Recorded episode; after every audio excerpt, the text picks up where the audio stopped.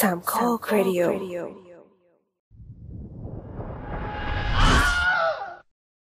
สวัสดีครับ รายการ The Spin Off รายการที่จะ spin คุณออกไปพบกับสิ่งละอันพันละน้อยที่คุณอาจมองข้ามไปในโลกภาพยนตร์ รับฟังรายการตอนเก่าๆ ได้ที่ช่องสามโคกเรดิโอ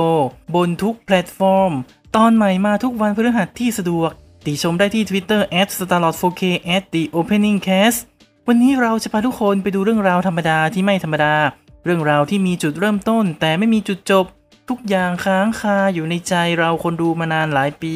และอาจจะค้างคาตลอดไป กับหนังที่จบแบบค้างคากะว่าจะเล่นในภาคต่อไป แต่กลับไม่มีโอกาสได้สร้างภาคต่อไป หรือมันจบแบบปลายเปิด แต่ก็เปิดจนเกินไปเพราะที่ปูมาจึงไม่ค่อยมีค่าอะไรอีกแล้ว นอกจากเป็นแค่คำถามที่วนเวียนในใจ เป็นตราบาปให้แกคนดูหนังว่า บางทีกูไม่น่ามาเริ่มดูหนังเรื่องนี้เลย หรือเปล่านะ แต่เตือนไว้ก่อน พอพูดถึงคำว่าตอนจบ นั่นก็คือเป็นการ spoil หนังเต็มๆ แต่ไม่ใช่คลิป spoil หนังนะ อันดับ 12 The Italian Job 1969 หนังแนวปล้นที่ค่อนข้างเป็นตำนานของวงการ โดยการเล่าเรื่องที่ค่อนข้างจัดจ้านในยุคนั้น รวมไปถึงฉากจบที่ต้องเรียกว่าคาใจจริง ๆ เรื่องราวของกลุ่มคนที่ไปปล้นทองมาได้จนสำเร็จ แต่ในขณะที่กำลังจะกลับไป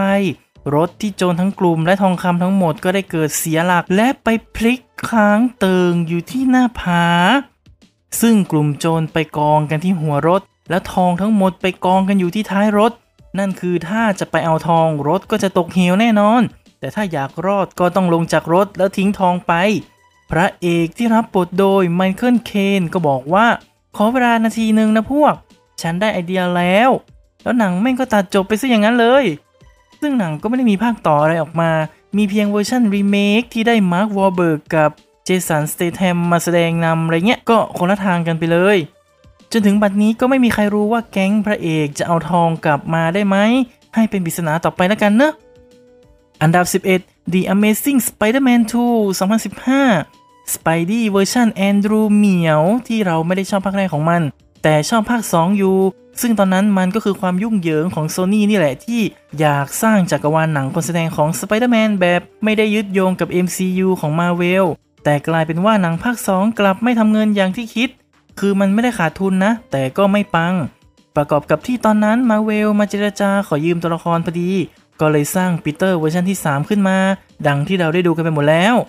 แต่มองย้อนกลับมายัง Spidey เวอร์ชันนี้ ก็ทิ้งอะไรไว้เยอะมากเหมือนกัน ตั้งแต่การตายของเกวนสเตซี่แฟนสาวของปีเตอร์เส้นเรื่องที่ยังไม่ค่อยเคลียร์ของปีเตอร์กับแฮร์รี่ออสบอร์น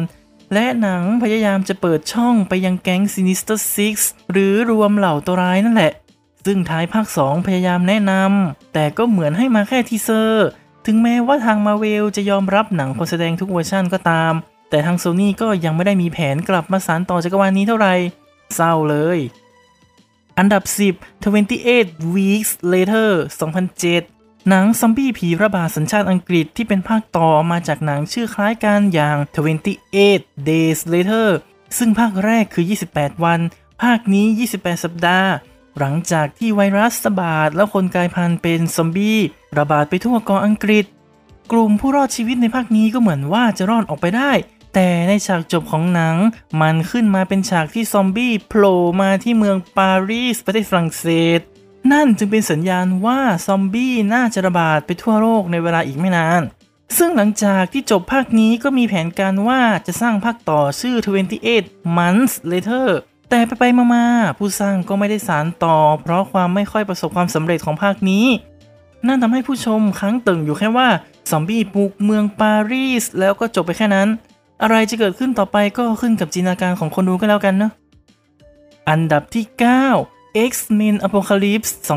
2016 แฟรนไชส์หนัง X-Men ค่อนข้างน่าสงสารตรงที่ พอมีตัวละครเยอะ ทีมงานมาทำก็หลากหลาย นักแสดงก็เปลี่ยนใหม่กันบ้าง มันเลยเป็นความยุ่งเหยิงที่ทำความเข้าใจกันได้ยาก ถึงแม้ว่าหนังจะผ่านการ reboot มาแล้วหนึ่งครั้ง แต่ในภาคต่อมาก็พยายามโยงเข้าด้วยกันจนผู้ชมหลายคนสมองระเบิดมาแล้ว ในภาคนี้ไม่ได้ยุ่งเหยิงเท่าไหร่แล้วก็จริง แต่ก็ทิ้งปมไว้หลายอย่าง ภาคนี้มีการปรากฏตัวของตัวละครวูฟเวอรีนก็จริง แต่ก็ออกมาช่วงสั้นๆ และเราไม่ได้เห็นอะไรจากตัวละครนี้อีก ถึงแม้ว่าการปรากฏตัวในหนังเรื่องต่อไปอย่างโลแกน ที่ไม่ได้มีส่วนเกี่ยวข้องกับภาคใดๆ ที่คาใจที่สุดของหนังก็คือการปรากฏตัวของบริษัทที่ชื่อ Essex ซึ่งจากการหาข้อมูลมาตามการ์ตูนต้นฉบับจะเกี่ยวข้องกับตัวละครชื่อ มิสเตอร์ซินิสเตอร์ซึ่งก็เป็นตัวร้ายที่ดังพอสมควร แต่ในขณะที่ภาคถัดไปอย่าง Dark Phoenix ก็ทิ้งปมนี้ไปหมดเลย แล้วก็เป็นภาคสุดท้ายก่อนที่ Fox จะรวมกับดิสนีย์อย่างสมบูรณ์ทำให้เราคงไม่ได้เห็นเรื่องราวในจักรวาล X-Men ไปอีกพักใหญ่ๆเลยแหละ อันดับที่ 8 Transformers The Last Night 2017 หนัง Transformers ของ Michael Bay ผ่านการรีบูตมาแล้วหนึ่งครั้ง ก็คือภาค 3 ไปภาค 4 ซึ่งก็จะเป็นการรีบูตแบบอ่อนๆ ก็คือไม่ได้ปฏิเสธการมีอยู่ของ 3 ภาคแรก แต่แค่เปลี่ยนตัวละครฝั่งคนไปแทบจะยกชุด ในภาค 5 ก็จะเป็นการเล่าเรื่องราวต่อจากภาค 4 ซึ่งก็จะมีการเล่าเรื่องราวในอดีตหลายร้อยปีก่อนหน้าด้วย ถึงแม้ตัวหนังจะไม่ปังเท่าไหร่ แต่เบย์ได้วางทิศทางของแฟนชส์นี้ไว้อย่างน่าสนใจ คือเรื่องราวในอดีตที่คิงอาร์เธอร์เคยร่วมต่อสู้กับเหล่า Transformers ซึ่งเป็นเส้นเรื่องที่น่าสนใจ เพราะเราจะได้เห็นจากกลนำสมัยสู้กับกองกำลังแบบยุคโบราณ กับอีกอย่างคือตัวร้ายของภาคนี้ที่ไม่ได้ตายจริง แต่แฝงตัวหนีออกมาได้ ซึ่งก็เป็นเรื่องที่ต้องติดตามต่อประมาณหนึ่งแต่พอสตูดิโอตัดสินใจรีบูตเป็นครั้งที่ 2 เราก็จะไม่ได้เห็นเรื่องราวต่อจากนี้อีกแล้ว ก็จะไม่ได้รู้เลยว่าเรื่องราวจะเป็นยังไงต่อ อันดับที่ 7 The Wrestler 2008 หนังเกี่ยวกับอดีตนักมวยปล้ำหวนคืนสังเวียน โดยวิสัยทัศน์ของดาร์เรนอโรนอฟสกี้นำแสดงโดยมิกกี้รูกในบทของแรม อดีตนักมวยปล้ำที่ป่วยเป็นโรคหัวใจ แต่มีเหตุให้ต้องคืนสังเวียน ซึ่งหนังเดินทางมาถึงตอนท้ายคือระหว่างที่กำลังเริ่มยก ก็เกิดปวดหน้าอกขึ้นมาผู้ต่อสู้ก็พยายามหาทางจบแมตช์แต่เจ้าตัวปฏิเสธและตัดสินใจปีนเชือกขึ้นไปเพื่อจะกระโดดลงมา ในขณะที่กำลังกระโดดนางก็จบลง ซึ่งคนดูก็ค้างเลยว่าตกลงแรมจะตายหรือไม่ จะเกิดอะไรขึ้นต่อไป ซึ่งการจบแบบนี้ก็คือการจบแบบปลายเปิด แต่ก็ค้างคาใจไม่น้อย อันดับที่ 6 Doctor Strange 2016หนังมาเวลที่เป็นจาก Marvel Studio มักจะทิ้งปมต่างๆ ไว้เสมอ แต่ก็ทยอยเฉลยปมทีหลังในหนังเรื่องต่อๆไป ซึ่งเราก็ต้องตามกันไปดูเท่าที่จะทำไหวนะ หรืออาจจะเทไปกลางทางก็สุดแล้วแต่ ทั้งหมดทั้งมวลมีปมหนึ่งใน MCU ที่ยังไม่ได้เฉลยต่อก็คือ จากหนังเรื่อง Doctor Strange ที่จะมีตัวละครจอมเวทมอร์โด ในฉากโพสเครดิตของหนังที่ออกตามล่าจอมเวท พร้อมพูดประโยคประมาณว่า โลกนี้มีจอมเวทเยอะเกินไปแล้ว ซึ่งคนดูก็คาดหวังว่าในภาคต่อไป Strange อาจจะต้องสู้กับมอร์โดแต่กลายเป็นว่าหนังภาคต่อไปอย่าง Multiverse of Madness กลับไม่ได้สาสางปมนี้ต่อเลย แต่กลับเป็นพล็อตเรื่องเกี่ยวกับ Scarlet Witch แทน ซึ่งตัวละครโมโดที่รับบทโดย c h i v e t e l Ejiofor ก็ปรากฏตัวนะ แต่เป็นจากอีจักรวาลหนึ่งแทน ซึ่งก็ไม่ได้ถือปมเดียวกับโมโดจากภาคแรก ทางมาเวลก็ยังไม่ได้ประกาศการสร้างภาค 3 ของ Doctor Strange เลย เพราะฉะนั้นคนดูก็คงจะค้างคาปมเรื่องโมโดไปอีกภาคใหญ่ ๆ อันดับที่ 5 Lost in Translation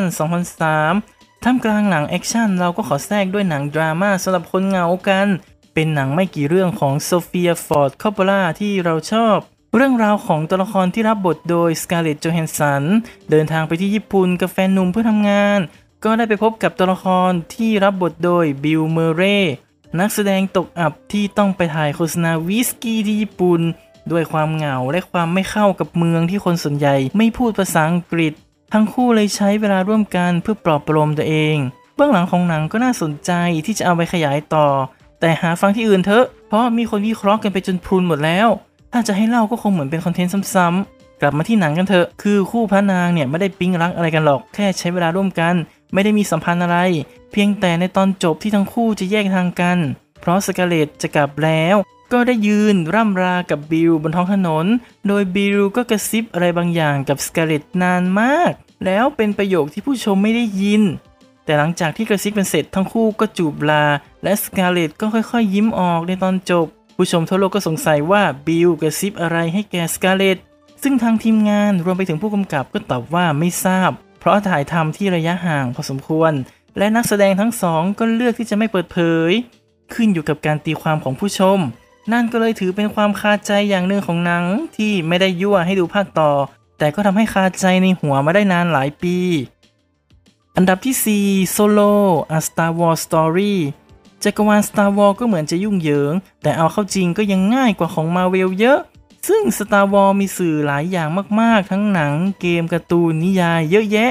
เพียงแต่ว่าสื่อเหล่านี้ค่อนข้างเล่าเรื่องเป็นเอกเทศ โดยไม่ค่อยเชื่อมต่อข้ามไปข้ามมามากนัก นอกจากในกลุ่มของตัวเอง แต่ก็เป็นข้อดีตรงที่ถ้าคนที่ดูแต่หนังก็ไม่จำเป็นต้องหาอย่างอื่นมาดูเพื่อให้ครบทั้งหมด แต่ที่แน่ ๆ คือเขาจะเอาหนังโรงเป็นตัวตั้งสำหรับ Solo A Star Wars Story ก็เช่นกันเล่าเรื่องราวระหว่าง Episode 3และ A New Hope โดยเล่าที่มาของ Han Solo ถ้าดูภายนอกก็คงจะเข้าใจได้ไม่ยาก และคงไม่ต้องทำการบ้านอะไรมากนัก แต่ปัญหาก็คือว่าในตอนท้ายที่เฉลยว่าคีรา แฟนสาวของฮานโซโล แท้จริงแล้วทำงานให้กับดาร์ธมอลเป็นอะไรที่ช็อกสายตาคนดูทั้งหมดทั้งมวล ต้องบอกก่อนว่าดาร์ธมอลเป็นตัวร้ายจากภาค Episode 1ที่โดนโอบีวันหั่นครึ่งตายไปแล้ว ซึ่งจริง ๆ แล้วดาร์ธมอลยังไม่ได้ตาย มีการ์ตูนที่ออกมาเล่าเรื่องราวของดาร์ธมอลต่อว่าหลังจากที่ไม่ตายเขาทำอะไรต่อสำหรับแฟน Star Wars จริงจังคงจะพอทราบกันมาแล้วบ้าง แต่สำหรับคนที่ดูแต่หนังโรงอย่างเดียวงงแน่นอน และตอนจบก็เปิดกว้างไว้เผื่อจะมีภาคต่อด้วย เพียงแต่ผลตอบรับออกไปในทางที่แย่มากทำให้ลูคัสฟิล์มพับโปรเจกต์ภาคต่อไปเลย เรื่องราวของฮานโซโลในวัยหนุ่มเราอาจจะไม่ได้เห็นอีกแล้วแหละอันดับ 3 The Mummy 2017 ความพยายามที่จะทำ Dark Universe ของ Universal เป็นอะไรที่น่าเสียดายเอามาก ๆ ที่ล้มเหลวไป เพราะดูจากนักแสดงก็ถือว่ามี potential สูง แต่หนังเปิดจักรวาลอย่าง The Mummy กลับพังไม่เป็นท่า คือจริงๆ หนังค่อนข้างมีอะไรเยอะเกินไปหน่อยจนมันไม่สนุก แต่ภายใต้ความไม่สนุก หนังได้ทิ้งอะไรที่น่าสนใจไว้ประมาณ2-3อย่าง อย่างตอนจบที่ทอมครูซได้กลายเป็นจอมปีศาจ มันก็จะเป็นการฉีกบทบาทของทอมครูซ โดยเขารับบทเป็นพระเอกหรือฮีโร่มาตลอด ซึ่งถ้ามีต่อเขาอาจจะกลายเป็นตัวร้าย หรืออาจจะเป็น anti-hero เท่ๆได้เลย แต่ก็จะไม่ได้เห็นอีกแล้ว ต่อมาคือ character ดร.เจคิลกับมิสเตอร์ไฮด์ที่เวอร์ชันนี้ก็ตีความได้ดีไม่แพ้กับที่เคยได้เห็นจากหนังแวนเฮลซิงเลย แต่เราก็คงไม่ได้ดูหนังต้นกำเนิดอีกแล้ว และหนังเรื่องต่อๆไปอะไรอีกหลายๆ อย่างก็จบกันหมดลาก่อน อันดับที่ 2 The Thing 1982 หนังแนวไซไฟสยองขวัญโดยจอห์นคาร์เพนเตอร์ เจ้าพ่อหนังสยองขวัญเล่าเรื่องราวของกลุ่มนักวิจัยที่ทำงานวิจัยอยู่ในแอนตาร์กติกา แล้วพบว่ามีสิ่งมีชีวิตจากนอกโลกแฝงตัวเข้ามา แล้วเหมือนกับว่าจะแปลงกายได้ สร้างความ paranoid ให้แก่ทุกคน ในขณะที่กำลังเอาตัวรอดออกไปด้วย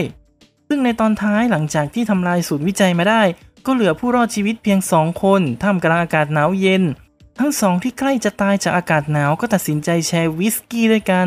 โดยที่ต่างคนก็ไม่ไว้ใจว่าอีกฝ่ายยังเป็นคนอยู่หรือไม่ หรือเป็น The Thing ซึ่งหนังก็จบลงไปแบบนั้นทำให้คนดูพากันออกมาวิเคราะห์ว่าตกลงมนุษย์เอาชนะ The Thing ได้หรือไม่ ซึ่งเป็นฉากจบปลายเปิดที่ดี แต่ก็ค้างคาใจจนเป็นตำนานหนังได้มีการสร้างภาคต่อในปี 2011 ก็จริง แต่เป็นหนังที่เล่าเรื่องราวก่อนหน้าเหตุการณ์ในภาค 1982 ดังนั้นเหตุการณ์หลังจากนั้น ไม่มีผู้ใดรู้ สุดท้ายอันดับที่หนึ่งกันก็คือเรื่อง